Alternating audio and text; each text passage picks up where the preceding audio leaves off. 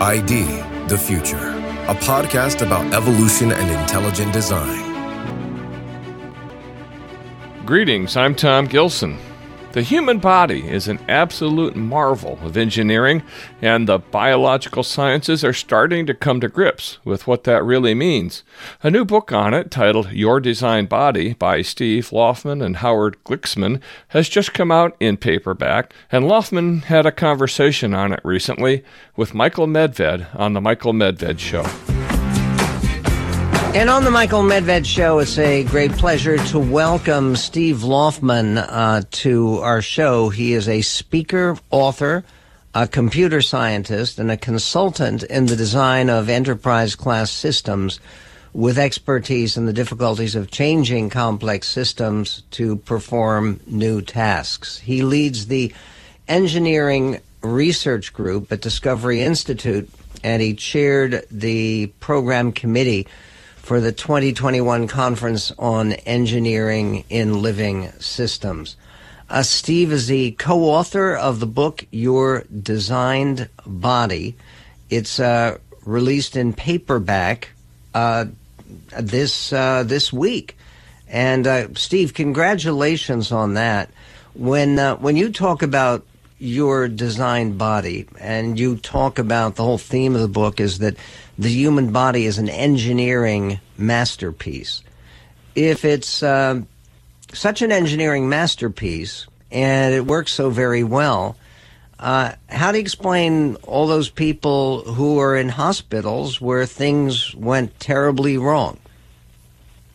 Well, that's a good question. Things do go wrong, uh, even in the best engineered systems. Um, one of the uh, one of the things that we have to account for in dealing with living systems is that they are systems like all others, and they degrade over time. I so, see. and So- there are, of course, lots of things that can go wrong. Uh, user abuse. Uh, people aren't always real kind to their bodies. Right.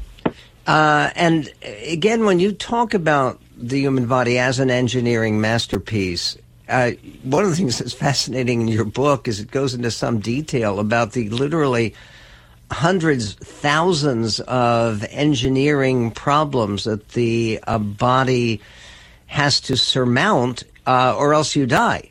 And uh, what's what's an example? The first example to get people's attention uh, that that reflects the reality of how we live every day, every minute. Uh, the the issue that sort of brought this to the forefront for me was um, respiration. The human body uh, is a is a large multicellular uh, system, so uh, you have roughly thirty plus trillion cells in your body. Each one of those cells needs oxygen. If you were a bacterium uh, cell, you could get oxygen from the environment, but most of the cells in a large body like ours cannot. Uh, they don't have access to the environment, so they have to get oxygen some other way. So you need a lot of systems to deliver oxygen to every one of those 30 trillion cells. And, and, and that's, uh, that's an enormous engineering problem, which requires a lot of clever engineering solutions. Yeah, it has. Have, people contacted you, or have you spoken to people who are working in the AI field and uh, actually seconding? Uh, I think what is the the main theme of your book? The book again is called Your Designed Body. And it's just released in paperback, and it's uh, featured at michaelmedved.com. You can go see the book itself and what it has on offer uh, by just going to michaelmedved.com. But when you find people who are working in the AI field and trying to design artificial intelligence, thinking, feeling, functioning robots, uh, why is uh, uh, uh, that somehow less, even less complex than the human body as you describe it? Uh, actually, I was an uh, AI researcher for many years uh, in the distant past in my career. Um, the, uh, the intelligence problem is much harder than most people realize. Um, human intelligence is is absolutely astounding in capability and breadth.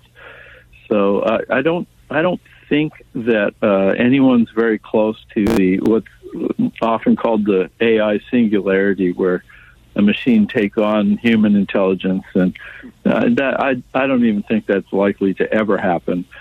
Um, what AI really uh, does primarily is um, uh, developers design um, heuristics or algorithms that uh, mimic human intelligence in a particular domain. And that's actually not very hard to do. The problem is that uh, human intelligence has so many domains and capabilities that are far beyond what what can be done um, in a uh, computing system. So what what the human body does is way more interesting than that. It it can make new copies of itself. It can overcome attacks from uh, inside, uh, from bacteria or viruses. Um, it's able to um, it's it's able to perform, uh, as you said, thousands of complex functions, uh, and it's able to prevent failure, which is a, a, a much sought after engineering capability. How in the world do you keep systems from failing over time? And uh, so, in, in, go, oh, go ahead. Oh, I, am not sure that answered the question about AI, but um, AI is, uh, is, is really just a computing uh, technology, uh, and and the human body is way, way, way beyond that. And, and uh, in terms, you mention in the description of, of your book that every day our bodies solve hundreds of hard engineering problems simultaneously, or else the body dies uh, while you're going about your daily business and like talking on a radio show, your body stores, retrieves, translates, and manages software for thousands of proteins, switches, set points, thresholds, feedback loops, coordinate systems, counters, and timers. What do you mean it manages software? How's the body do that? Well, there, how is a harder question. We can observe better than we can explain. Um, so uh, the the body is uh, working autonomously to do its job. So you have uh, estimated hundreds of different types of cells just in your brain, and the cells all look pretty much the same, but they are running different programs and doing different things, and no one really understands what that means or how it works. But it's it's pretty amazing, and that all happens without you thinking about it. So your your cardiovascular system delivers oxygen to every cell, but you're not you're not worrying about that. You're not thinking about it. Um, it's all happening uh, subconsciously. So, and that's the amazing property is that frees you up to be able to think about other more interesting things, like radio programs. Right, or the uh, bad design argument. Uh, what is the the essence of the bad design argument that you write about in your book? The book, again, Your design Body, now released in paperback. Uh, what's the essence of the bad design argument, and why do you say it's a non-starter?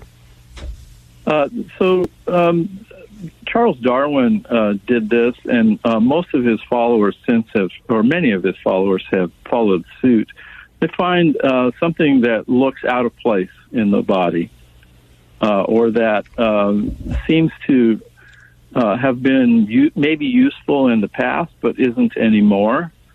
And so they infer from that that the body could not have been designed because it's designed poorly. So uh, there, there are um, a couple of variations on the argument, one of which is serious. It's called discordance uh, we probably don't have time to go into here. But most of these arguments are just uh, silly. Okay, They're, let's um, get to the let's get to the heart of the where they fall short. Uh, speaking with Steve Laufmann, who's co-author of the uh, new book "Your Designed Body." Uh, more coming up on the Medved Show. And on the Michael Medved show, uh, the leader of the engineering research group at Discovery Institute is named Steve Laufmann. He is the co-author with Howard Glicksman, who is a physician, uh, of the uh, new book just released on paperback called Your Designed Body. And based on the idea that uh, the body is such an engineering masterpiece, you have to look at some of the complexity and the ingenious and remarkably sophisticated means in which the body works and assume that there was a designer.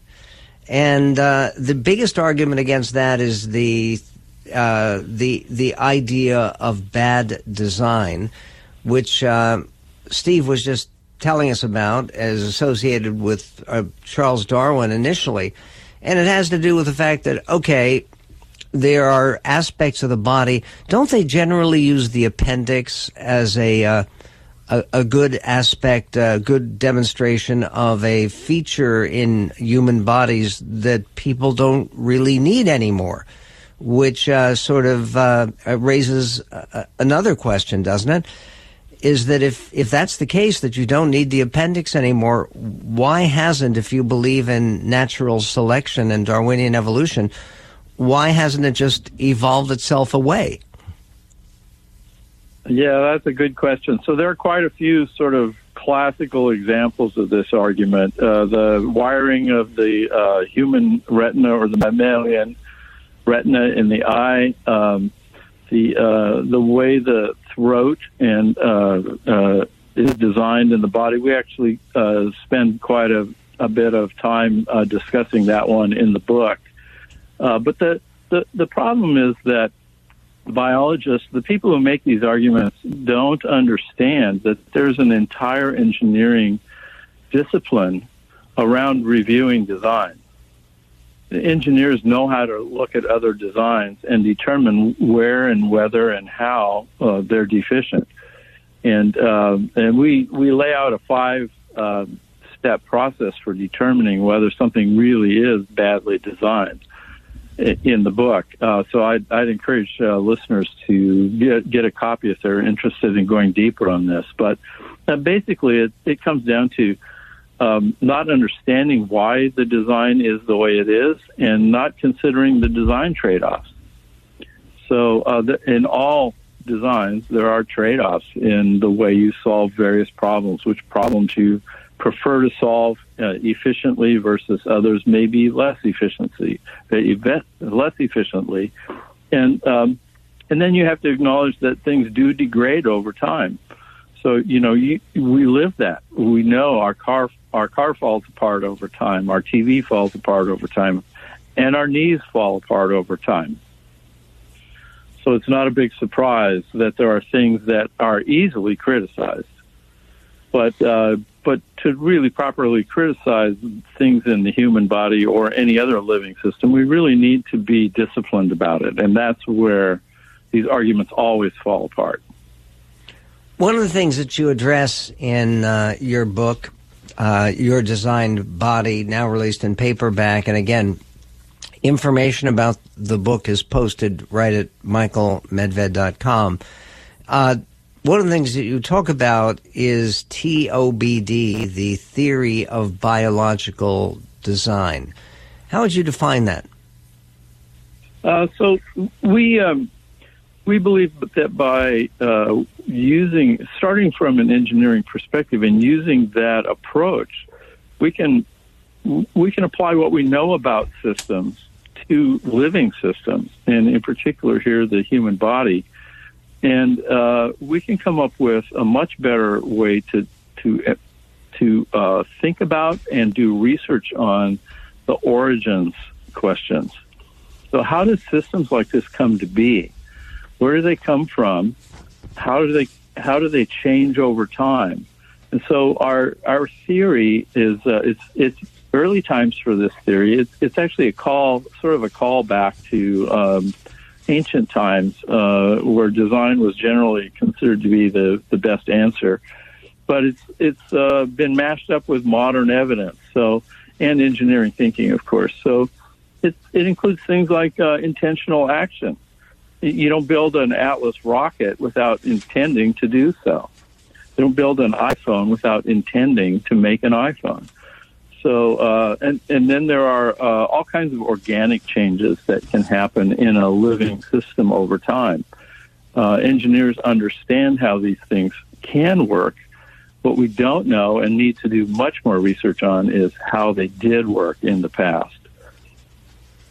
So, So uh, obviously, all living systems have adaptive capabilities that can modify themselves based on changes in their environment.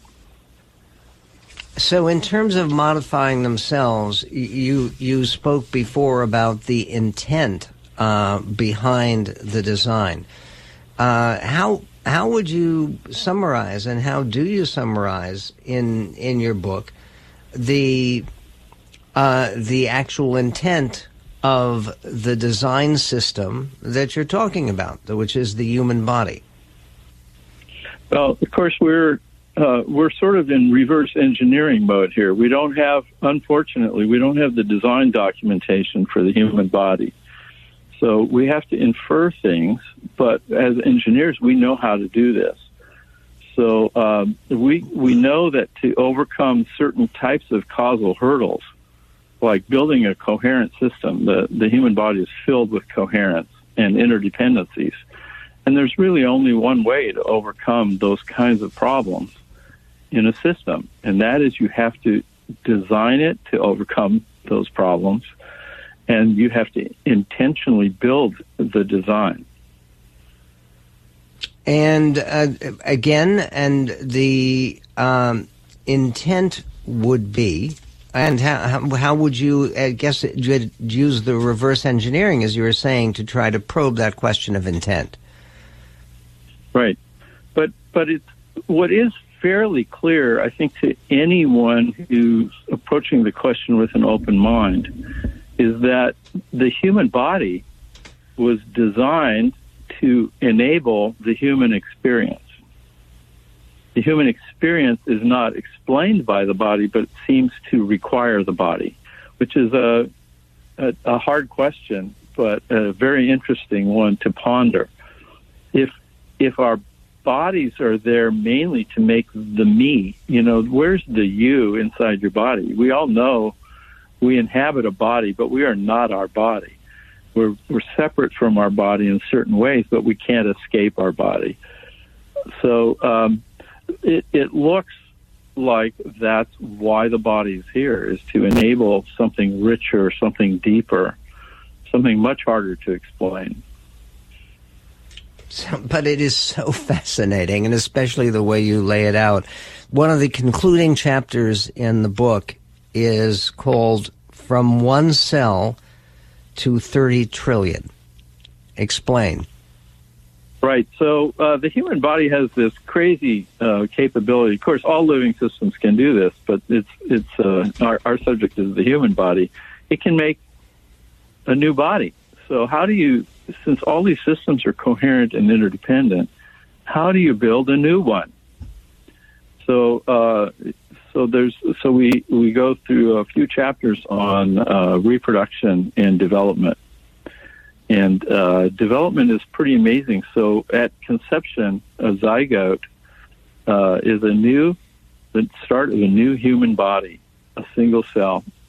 Within nine months, it grows to several trillion cells, and then by adulthood, it's up above thirty trillion cells.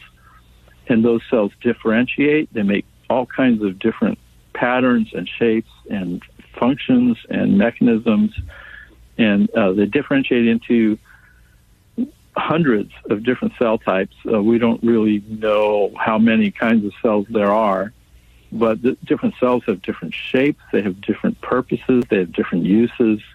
Red blood cells, sperm cells, brain cells, uh, cells in your uh, in the retina of your eye, the rods and cone cells, these cells all they do all the work in the body and they do very very different kinds of things depending on their role in the body and again all of this is somewhat mind blowing, and I uh, hope that people who are listening here appreciate the uh, the depth of the impact uh, behind uh, this book. It is called Your Designed Body. It is now released in paperback, together with all kinds of critical praise from uh, literally dozens of the leading scientific minds in the world. It is certainly a great contribution, and Steve Laufmann, we greatly appreciate it in this greatest nation on God's green earth. That was Steve Laufmann, head of Discovery Institute's engineering group, speaking with Michael Medved about his new book, co authored with Howard Glicksman, titled Your Designed Body. You can find out more about the book and purchase your copy at yourdesignedbody.com. Again, that's yourdesignedbody.com. We say thank you to The Michael Medved Show and to Michael Medved himself for hosting this conversation. Until next time, for ID the Future, I'm Tom Gilson. Thank you for listening. Visit us at idthefuture.com and intelligentdesign.org. This program is copyright Discovery Institute and recorded by its Center for Science and Culture.